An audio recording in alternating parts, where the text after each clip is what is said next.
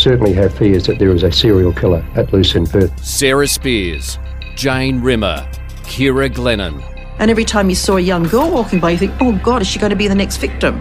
Now, one man stands accused. If police are right and Edwards is the Claremont serial killer, he's been hiding in plain sight for 20 years. While the world outside may be rapidly changing, today Justice Stephen Hall was adamant the trial of the century would not be shutting down. Welcome to day 63. Natalie Bonjolo, Tim Clarke, and Emily Moulton with you today. Um, so, Justice Hall was very, very strong on this again today, wasn't he? And, and basically saying the criminal justice system is an essential service. Yes, basically, um, as the proceedings finished, sort of was coming to an end this morning. Um, they were talking about what lie ahead, lay ahead for next week, and um, prosecutor Carmel Barbagallo was able to say, well, they've sort of rejigged their witnesses and they're going to try and get as many of them done next week so they could sort of, I guess, cut down the time. And Paul Yovich was also saying that, you know, he was working with the prosecution to do, to help do this. And sort of then Justice Hall was like, okay, you know, he's like very appreciative of, of them for doing this and, you know, saying that you know if they if any witnesses wanted to give evidence from home, which he said before that you know they will facilitate that, and um, he was prepared to hear sort of, you know, last minute applications, like if that was to, to happen. And then Ms. Barbagallo sort of didn't question anything. She just made this observation, you know, we're well with everything that's sort of happening at the moment, you know, lots of services are, are shutting down and kind of she didn't really sort of go anywhere with it, but was sort of alluding to the fact that you know everything, anything could change because as, as everyone else has seen over the last few days, so much has changed in terms of what will remain open. There is a possibility of a wider shutdown, like throughout the nation. So anyway, she was just making this observation, and then Justice Hall said, "Well, we're not shutting down," because, yeah. um, and basically said, you know, as you mentioned before, that the criminal justice system is an essential service, and that this was an important trial, and whatever happens, that he was going to make sure this trial proceeds, which was very strong. Um, I, I, guess the only it, it sounded like to me that anything short of the government ordering courts to shut down was the only way that this trial would not proceed. Yeah, Tim, it does seem like he really is on a path here and he wants to get this trial through to its conclusion. Yeah, that's right, Nat. Um, as Justice Hall was speaking, the Premier of Western Australia and the Education uh, Secretary of Western Australia were actually conducting a press conference saying that the schools would be basically shutting down as of next week. Now, uh, as essential as courts are, you would think that schools are uh, equally as essential. So where we where we will be on Monday in terms of wider societal um, shutdown, we don't know. But as far as Justice Hall is concerned, we will be there at 10 o'clock on Monday. Now, as we've said for the last three days, uh, situation might overtake us. But as we sit here right now, uh, we will be there on Monday. He is determined, uh, very determined, um, to to keep going as long as as as he and we uh, possibly can. And how many people were in court today? Who was there, and and what were sort of the some of the other measures that were being implemented? Well, all the uh, essential parties were there. Obviously, uh, a, a, very pared down um, media presence, as, as we've said this week. Um, there were a couple of other um, uh, public observers. Um, after the little uh, miscommunication yesterday afternoon, they were allowed in to, to, to see the proceedings as, as short as they were um, today, but there, there are still um, various police officers there, various lawyers there. Um, but uh, significantly, I suppose, none of the, the the family members of, of any of the uh, interested parties, including Mr. and Mrs. Edwards' parents.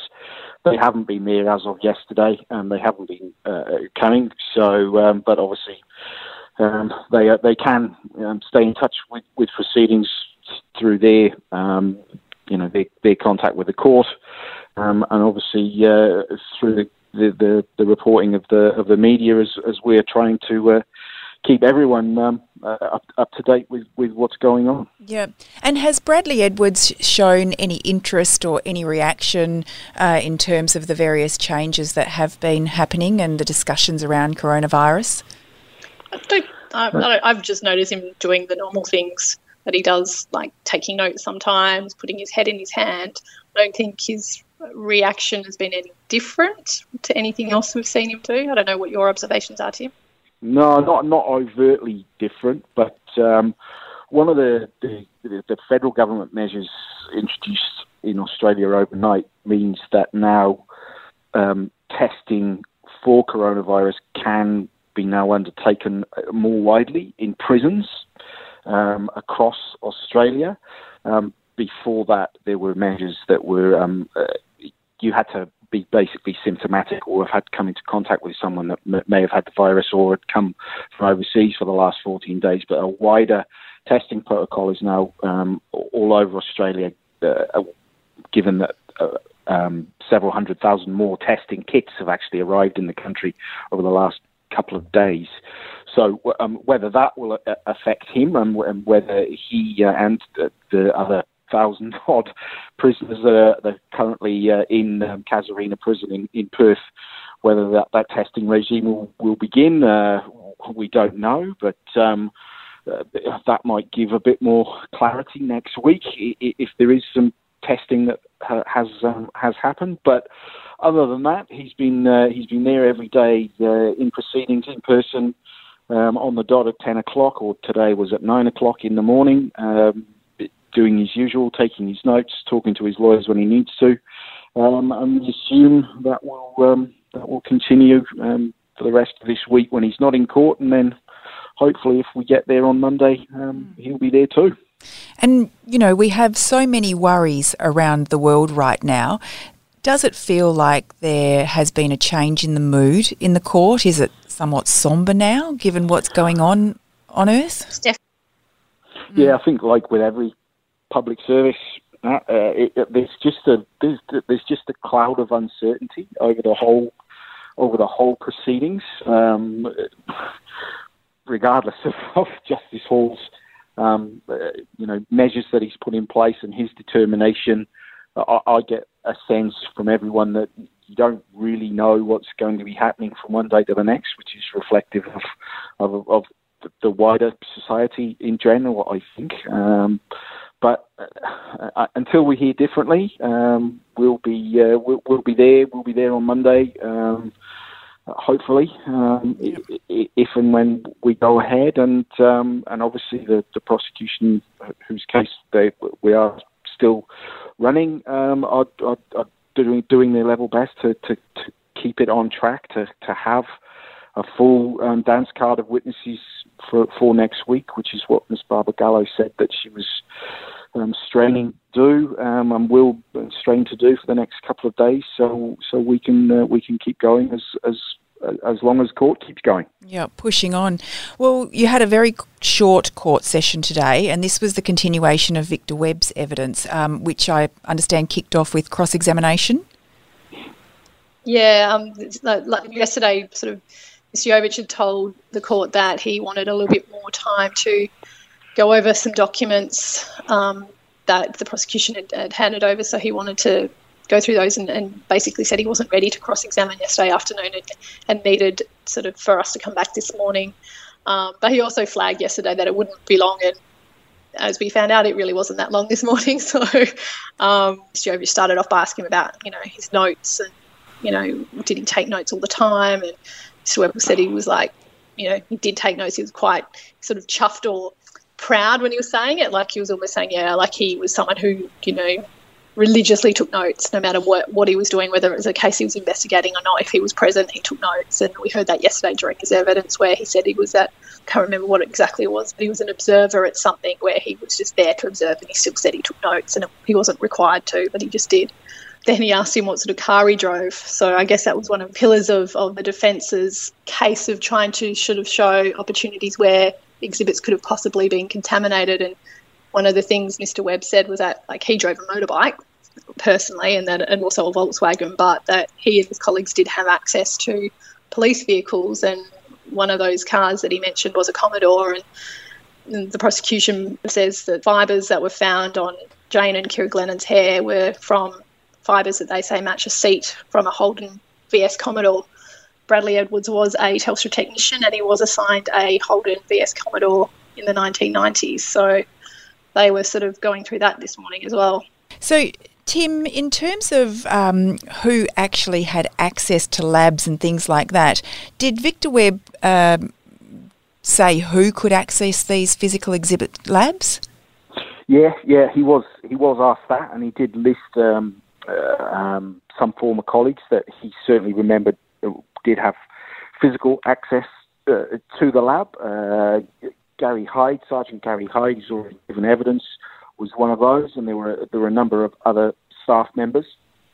Um, what stuck out for me this morning that when when uh, Vic Webb was being asked about this, in particular, was the uh, the physical surroundings that he they would they did the examinations in. Now we, we had a lot of that type of questioning during the DNA portion of the trial, obviously, and and, and, and who had access to what, and, and in particular what the the the cleaning regimes and the and the, the contamination proofing of of that um, the the PathWest area certainly was, and we got we got to that a little bit today, and it did strike me that certainly in nine, when we were talking about 1999, which is when Ciara's Hair went over to Washington, um, Mr. Webb was asked um, what what the physical surroundings of the, the physical um, examination lab were. Um, and it, it, did strike me that they were significantly less um, concerned or worried about that at, in that um, in that part of the police than they were at, at Path West. He was specifically asked what type of anti-contamination uh, measures for fibres were in place at that time, and he was quite open in saying, "Well, we there, there might well may well have been fibres in the air, and even possibly fibres off our lab coats at that time, because." Again, it was in its infancy in terms of the knowledge around contamination and and trace evidence at that time, and he was quite open in saying, yeah, there may well have been fibres in the in that um, environment that, that could have got onto exhibits. So um, that could become quite significant um, in in the coming weeks, um, because of course we know that all these fibres certainly were on Ciara's hair, over 40 of them on Jane's hair, where that that was also in the, the physical examination lab at the time. So um, and then as I mentioned, the, the the now very familiar questions about cars and, and, and, and what people were wearing. And we, we know that um, Commodores, Holden Commodores, are going to become very important because that is um, where those grey fibres are supposed to have come from, but not any, any old Commodore, but in, in particular the, the Commodore that Mr. Edwards was driving um, back in the day. So that that um, that that is we already always knew that was going to become quite important. But the the fact that um, Mr. Webb was so open in in his ad- admissions that uh, contamination is- issues or proofing wasn't on uh, really high on the agenda in that part of the police headquarters um, could become quite significant. I think. We should talk to Brendan about how that has changed in terms of, you know, being able to stop that cross contamination and fibres moving around so readily. Absolutely, um, and I, I, I, I, think I know the tenet of what Brendan's going to say is that obviously technology has moved on as it has in DNA, but um, whether you know whether at that time it was a, an issue at all in, in terms of the, the police thinking of what they should be doing to, to stop that contamination. It would be uh, it'll be very interesting to, to, to find out from Brendan what he thinks the differences would be uh, between then and now. You were also um, shown a photo in court today of Ciara's hair mass, and this was mm-hmm. all about, you know, whether the uh, exhibit was preserved and and sealed during the various stages of transportation. Yeah, this was all about how it was bagged um, before it went to Washington, um, what happened it, happened to it when it was in America, and then when it came back, and then again when it was taken over to uh, Canberra um, a few years later, and what the transportation um, methods were there as well. And, and um, Mr. Webb was quite vigorously questioned about um, the bagging of, of the that exhibit. Um, and the sealing of those bags and the, the, and the security of those bags, I suppose, he was quite strong in his in his remembrance of, of what his general practices were, um, and so the, the the chronology, I suppose, is that the bag came from the bag with Ciara's here, here, and it came from police, came to him, and then he was quite uh, vivid in his memory that he would have bagged it up again before it was taken to Washington in a particular type of bag, this cryovac bag, he said, because it was thick plastic that was used. He didn't want evidence being crushed together in those suitcases, and he also didn't want the bag being perforated on the way. Um, but um, that was then put to him that this was a constructed memory, if you like, um, through uh, photographs that he'd seen, given the given the, the time that has passed since then. Um, and he said, "Well, yes, those, those photographs make up the majority of my memory, but he certainly remembered very vividly um, how it was done in general." And he also said what we talked about yesterday: this um, subsampling of the hair when it came back. Um, he was um, tasked personally with, with, with tweezing some of Ciara's hair to make a subsample, and he said that he had a, a distinct memory of that because, as he described it, it wasn't a pleasant job, and, and some jobs were, you know, stuck in your mind more than others. And as we've discussed so many times, this was the job um, at the time, um, the macro investigation, and so he, he did remember doing that um, and asking uh, specifically the police to make sure that Ciara's hair mass was dry when it got to him, um, because um, if it if it hadn't been, um, then that would have made the job um, uh, more onerous than than it than it already was. Yeah, and he spent several days uh, at the FBI headquarters, I understand.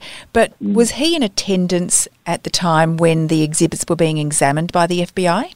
No, like they, um, that was one of the things Mr. Yovich was trying to sort of point out was that he kept asking, he goes, well, you know, were you there during the examination of the exhibits?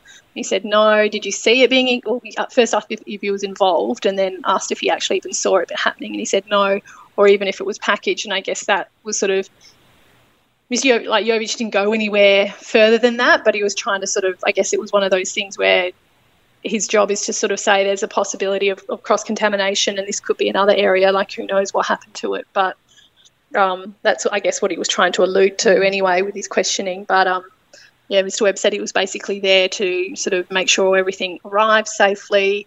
Um, it was all sort of filled out documents, and then sort of after a few days, like I think yesterday, he said on the stand that he went and um, visited with some FBI profilers, guessing that because he was also there not just for the macro investigation. As we heard yesterday, he was also there um, for another case that he was involved in, which was the murder of Jared Ross. So um, he was saying that he met with the profilers yesterday, like on the stand yesterday, to talk to them about what we don't know. But he he sort of alluded to the fact that it was obviously trying to get an idea of who possibly could have carried out these two crimes. Yeah.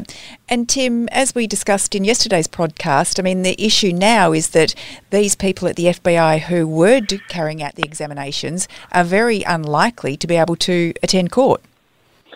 Well, I, have been told, Nat, that that is absolutely out of the question now. Um, they're in complete lockdown.